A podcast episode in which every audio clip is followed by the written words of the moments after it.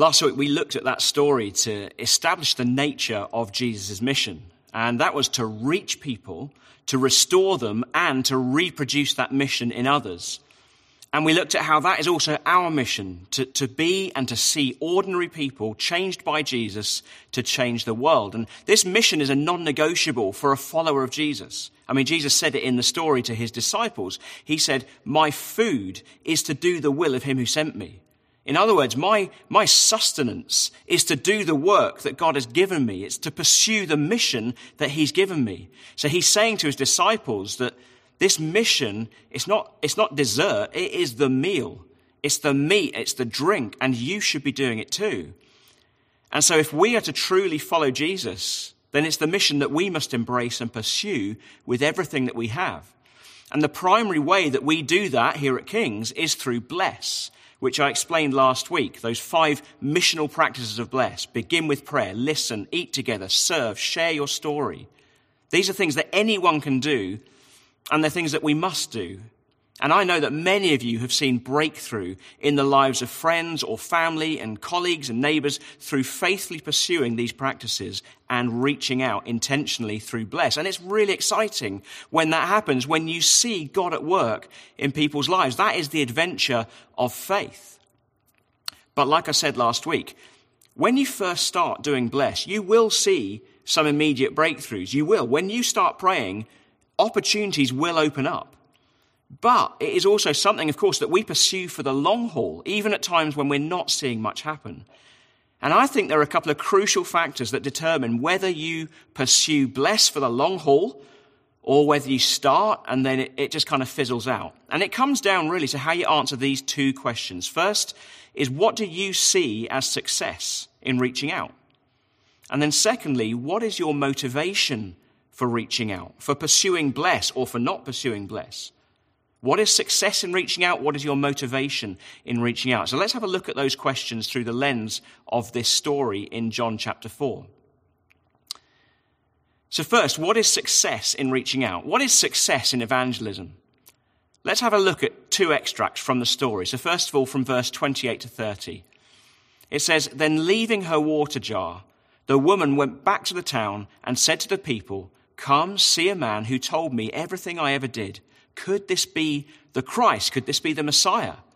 And they came out of the town and made their way towards him. So that's the first extract. Then let's have a look at verse 39, which says this Many of the Samaritans from that town believed in him because of the woman's testimony. Now, which of those extracts are we more drawn to when we think of success in evangelism? And I would suggest that it's the second one because there's a clear result. They believe. They have come to faith. It's like the, the deal has been sealed. There is a clear outcome. Surely that is success. And of course, in a way, it is. But while outcomes and results are clearly important, it isn't always the best measure of success. So, for example, when we would go to one of our children's primary school parents' evenings, which sadly is an era that is now over for us. But we would go to the parents' evening. And of course, when you go to a parents' evening, you want to hear how they're getting on academically. That is important. But actually, you're also listening out for something else. And when we went home afterwards, we could say to them, Hey, your teacher says you're doing really well. So, so well done. We're really proud of you for that. But actually, do you know what we're most proud of? We are most proud of the fact that your teacher sat there and told us that you are a great member of that class, that you work hard, you're, you're helpful, you're, you're polite, you, are, you get on well with others, that actually your teacher loves having you in their class. That is what we're really proud of because it's about who you are. You know, the results are important, but actually there is something more important. If the focus was purely on results, that, that's got the potential to be pretty crushing for the child and for the parents if for whatever reason the results are not what was hoped for. But I think the same is true in evangelism. If you base your sense of success on the response of the other person, which is a response that you actually have no control over and no right to control, then there will be many, many times when you get not just disappointed, because of course it's natural to feel disappointed when someone doesn't respond in the way that you would like, but you won't just be disappointed, it will crush you. And that will lead to you just giving up. And also, here's the thing even when someone does respond and does come to faith, well, that's not your success anyway, because we can't save anybody. It's to the glory of God, because only He can change someone's heart. We see it at the end of the story, where it says they urged him to stay with them, and he stayed two days, and because of his words, many more became believers. And they said to the woman, We no longer believe just because of what you said. Now we have heard this for ourselves, and we know that this man really is the Savior of the world. It was coming into contact with Jesus that saved them. That's what brought the results. Now, it doesn't mean, of course, that you should shy away from challenging someone to come to Christ or to lead them to faith when that opportunity arises, but don't measure success in evangelism purely by those outcomes. So, then, what is success in evangelism? Well, it's what the woman did. Having had a revelation of who Jesus is for herself, what does this woman then go and do? Well, she leaves her water jar. She changes her purpose because now she has something which is far more important to do. She goes to the people she knows, the people of the village, and she tells them the truth of what has happened to her. And what she says to them is very simple. It's totally transparent. She isn't trying to be clever. She's not trying to be theological. She's not trying to, you know, explain substitutionary atonement or predestination or the doctrine of the Trinity or, or why does God allow suffering. She's not trying to do any of that. It's simply, this is what happened to me. This is my lived experience. This is what I have experienced. And so you see, this is why your story and, and my story is so important because you're just telling people what you have experienced, what Jesus has done in your life. You know, why does God allow suffering? Well, to be honest, I don't really know, but I do know this. I do know that God loves me. I know that Jesus has changed my life. That is what I have experienced. That's my story. So this woman goes to people she knows. She's transparent. She just tells her story very simply. And then she points them to Jesus himself. Come and see a man. Come and see this man. She doesn't know much about Jesus clearly she's grasped something. She doesn't know that he's going to go on and die for her and rise from the dead. She doesn't know it because it hasn't happened yet. But she has grasped something of the fact that this is the Messiah. He is the way, the truth, and the life. Come and meet this man. And then, because of her testimony, it tells us that they came out of the town and they made their way towards him. So, what is success in evangelism? Well, it's, it's simply being a faithful and courageous witness. And it's seeing that as your food and your drink. It's pointing people to Jesus, knowing that their response is not your responsibility, and yet being able to celebrate when someone moves closer to faith, to, to celebrate the small things, the small victories, as well as the big things. And it's being so full of Jesus yourself, so filled with the love of God, that people ask you, What is it about you? What is different about you that people ask you to give the reason for the hope that you have? Now, of course, it, it's right to be sensitive. It, it's right to, to not try to force your faith or to force the God perspective into any and every conversation. Sometimes that's entirely inappropriate and, and, and insensitive. But it is living out your faith. It is living out your story now. Being prepared to speak when that God given opportunity arises, when that door opens. Now, when we see success in evangelism like that, well, then instead of being crushed and giving up, then we'll celebrate every opportunity we have, every opportunity God brings our way to be a witness to Jesus, regardless of the response we get. And we'll be intentional about those opportunities. And we'll continue to joyfully pursue the mission that God has given us by continuing to bless people. Now, there is a big obstacle that that can lead some, uh, or maybe many, to keep quiet about Jesus. And maybe you've encountered this. An attitude in our society that goes something like this If, if you want to believe that, fine. But you shouldn't try to convert others. You should not try to tell people that Christianity, that, that, that what you believe is the way, that it's better or truer than their beliefs, because actually that's just offensive. Now, we live in a culture of offense where uh, offense is the argument clincher. Everybody's getting offended about something or trying to avoid offending somebody. But to say you know, it's okay for you to believe, but you shouldn't try to convert others. It's just wrong. It's just plain wrong. So let's deal with that obstacle because I think it's a big one for many of us. And this is where we start to come to our motivations for evangelism. So, first of all, it's logically incoherent because effectively you are being reprimanded for making a truth claim. Your truth claim is that Christianity is the way, that Jesus is the only way to come to God, to know God. You're being reprimanded for making a truth claim by someone who themselves is making a truth claim. Their truth claim is it's wrong to do that. But that in itself is a truth claim. Because you can't avoid making truth claims. Everybody has faith in something and is trying to get others to believe what they believe or think like they think because they think it'd be better for the world if everybody believed this way and not in that way. Everybody's doing that. But of course, this thing of I'm right and you're wrong, that's the fundamental problem of human nature that is destroying the world. And so that mustn't be our motivation for evangelism, having a sense of superiority or uh, of being right. No, that mustn't be our motivation. So there's a logical problem with this view of it's okay for you, but you shouldn't try to convert others. There's also a big, huge moral problem with it as well. So just imagine if you were part of a medical research group that had found the cure for COVID 19. I mean, not just, not just something to manage it and alleviate symptoms, but a cure. You would tell the world about it.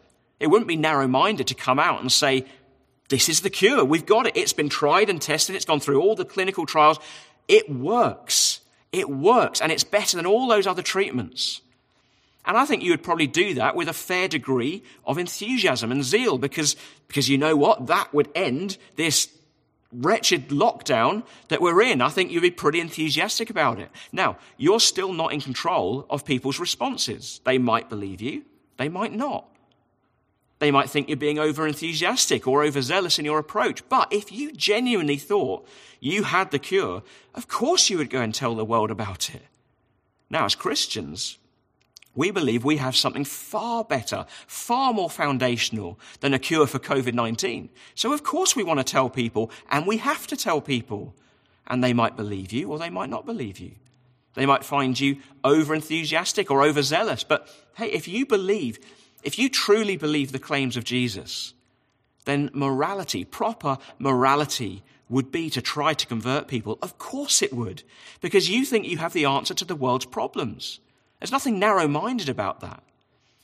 I remember reading an article once. I, I, can't remember what, where the article was, but, but in this article, there was an atheist who was quoted as saying, I really can't consider a Christian a good moral person if he isn't trying to convert me.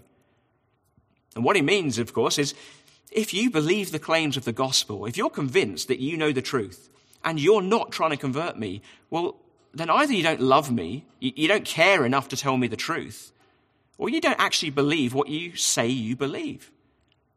That's, that's a big challenge because when I think of the opportunities that I've missed with people in my life, and, you know, the times I've decided to stay quiet about Jesus, and sadly there are many of those times, well, I know it's not because I don't believe what I say I believe. So it must be that I lack love. I must lack love. And so this is where we come to the right motivation for evangelism. Let's have a look at what motivated Jesus in the story. In his context, in, in that society in which Jesus is, is operating, what Jesus is doing is pretty scandalous. You know, apart from the fact that it, it, it wasn't really the done thing for a man to interact with a woman in public like this, well, not only that, but this is a Samaritan woman. And the Jews hated the Samaritans. They saw the Samaritans as half breeds. And not only that, but this is a fallen and immoral Samaritan woman. And a, a, rabbi like Jesus, someone of good standing like Jesus, should not be interacting with someone like her. I mean, she was just as shocked as the disciples that Jesus would speak to her. This woman is on the wrong side of every fence, but Jesus engages with her because he doesn't care what anyone thinks, because he's purely motivated by love. He's motivated by love. He's pointing her to eternal life. He's trying to change her beliefs, not out of a self righteous attitude of, I am right and you're wrong. And by the way, if anyone ever had the right to take that attitude, it would be Jesus. But no, it's out of a motivation of love and, and pure compassion for this woman. He wants the best for her. If Jesus was self righteous, he wouldn't be talking to her because his reputation would be more important to him than this woman. But instead, he engages with her and he offers her this living water. So I guess there are two main motivations for telling people about Jesus. One is pride, and, and, that can manifest itself in all sorts of different ways. So it might be, I am right and you're wrong. It might be that sense of superiority that comes out, and I just have to win the argument. Or it might be that it, it makes me look like a good Christian, or it wins me points with God, or it gives me a good story to tell on a Tuesday morning in the staff meeting or in my small group. Or conversely, pride can lead us to not tell people about Jesus, maybe because you're worried about your reputation or you're worried about being rejected or looking foolish. There's, there's fear that comes in, but it's all pride because it all comes back to self and really self absorption. But the other motivation for telling people about Jesus is love. It, it's love. I, I want you to have what I have been given. I've been so wonderfully blessed. I want you to have what I've been given. It's a motivation of love. Let's take a quick look at Zoe's story. Uh, we showed this story as part of our Blessed series a couple of years ago, so let's have another look at it now.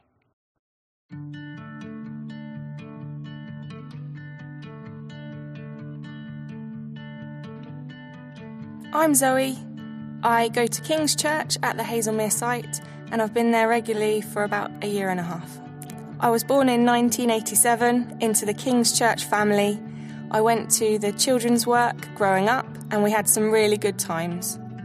Things weren't always easy growing up though, and we didn't stay in church.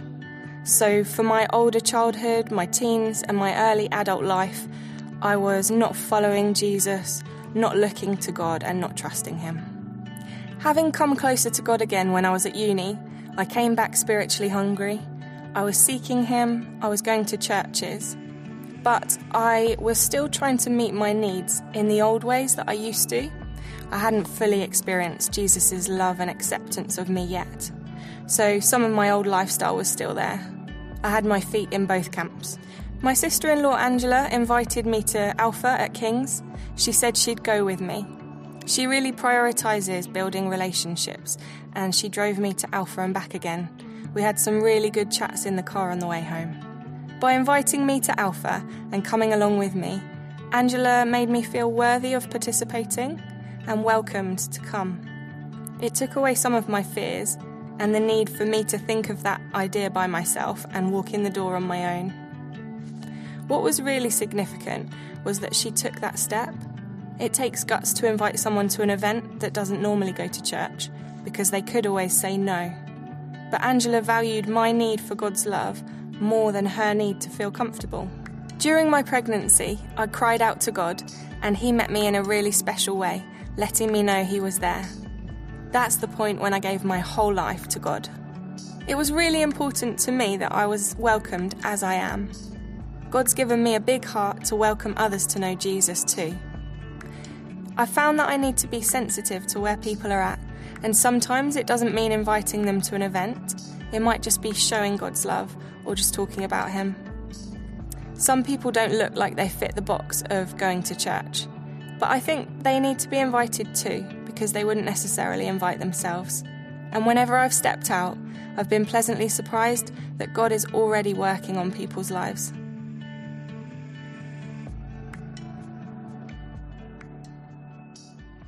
And you notice what made an impression on Zoe.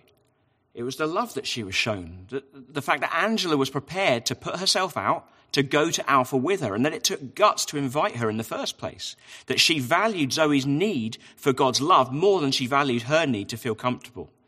Zoe was invited and loved, and, and now she is inviting and loving others. And I can assure you that two years on from that video, she is still inviting and loving others. If you're only motivated by pride, then you won't persist with bless, either because pride is leading you not to pursue it in the first place, or you get a hostile reaction to your sense of superiority, or maybe you go a few weeks without a good story to tell and so you give up. But love endures. Love persists. If you're motivated by love, then you're in it for the long haul. You're committed to those people in your life, regardless of their response.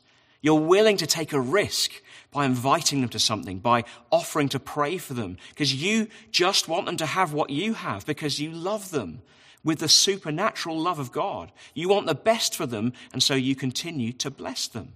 You continue to invite them. And as we've already said a number of times, church, we have a great opportunity right now to love people by inviting them into the Finding God series, starting next week. Who are you inviting to take that challenge? Who are you inviting to be part of that series? It might just change their life. So take a risk and invite someone.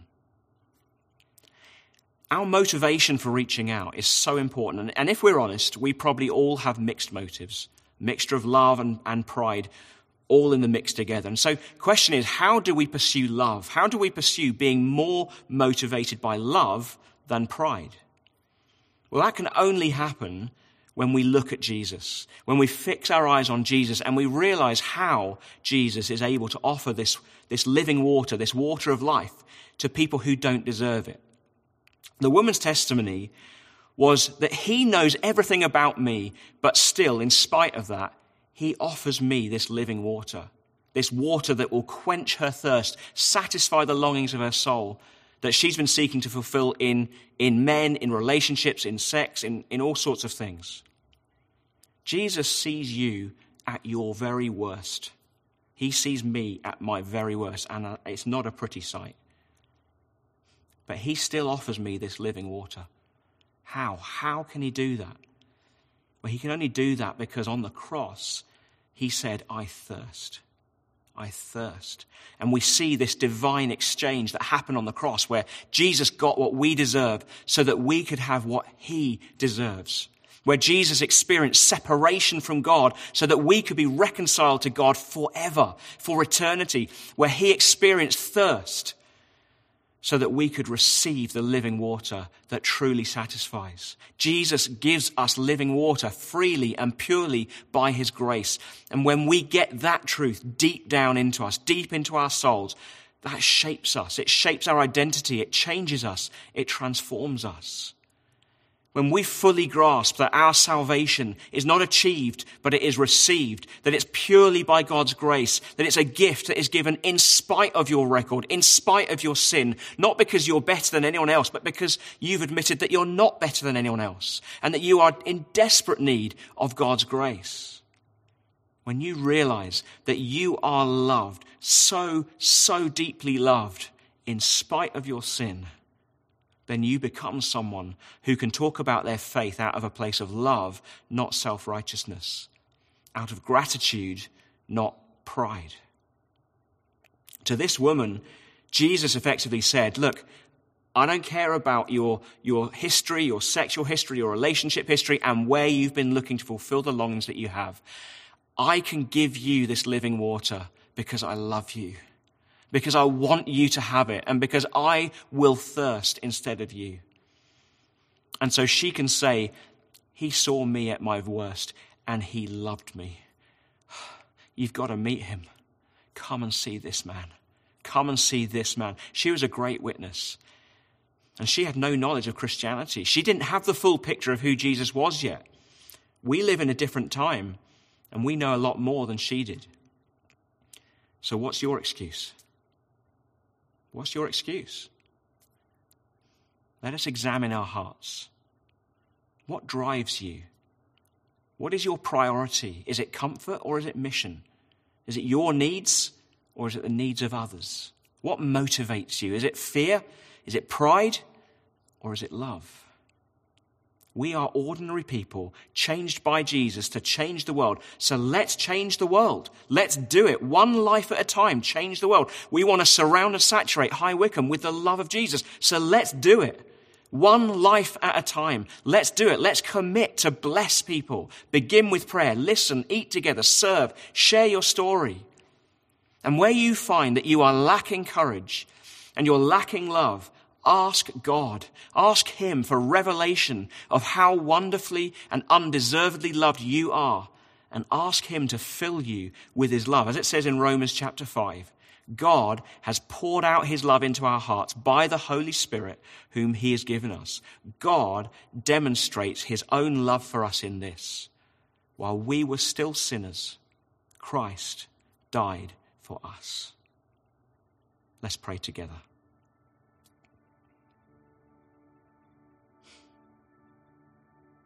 Thank you, Lord. Thank you that it was, it was for the joy set before you. We're told in Hebrews 12, it was for the joy set before you that you endured the cross. It was love, pure burning, passionate love that motivated you to willingly lay aside your majesty and come in the frailty of humanity and suffer an agonizing and shameful death on a cross so that we could live and be reconciled to God. Oh, Lord, remind us again of that. Remind us again of that wonderful truth. Reveal the truth of your love to us again. Continue to transform our lives, continue to change our hearts. And Lord, please give us such a burden, such a passion, and a love for those people in our lives who don't know you. Give us a courage, give us a boldness, along with sensitivity and discernment to witness to them of your love, to witness to them of who you are, and to point them towards you, to lead them towards you. Give us courage, give us boldness, give us faith, give us a passion for the lost. Fill us, Lord, with your love. Fill us with your love in such a way, and make us so full that it overflows to those around us. And we pray this in your wonderful name, Jesus. Amen.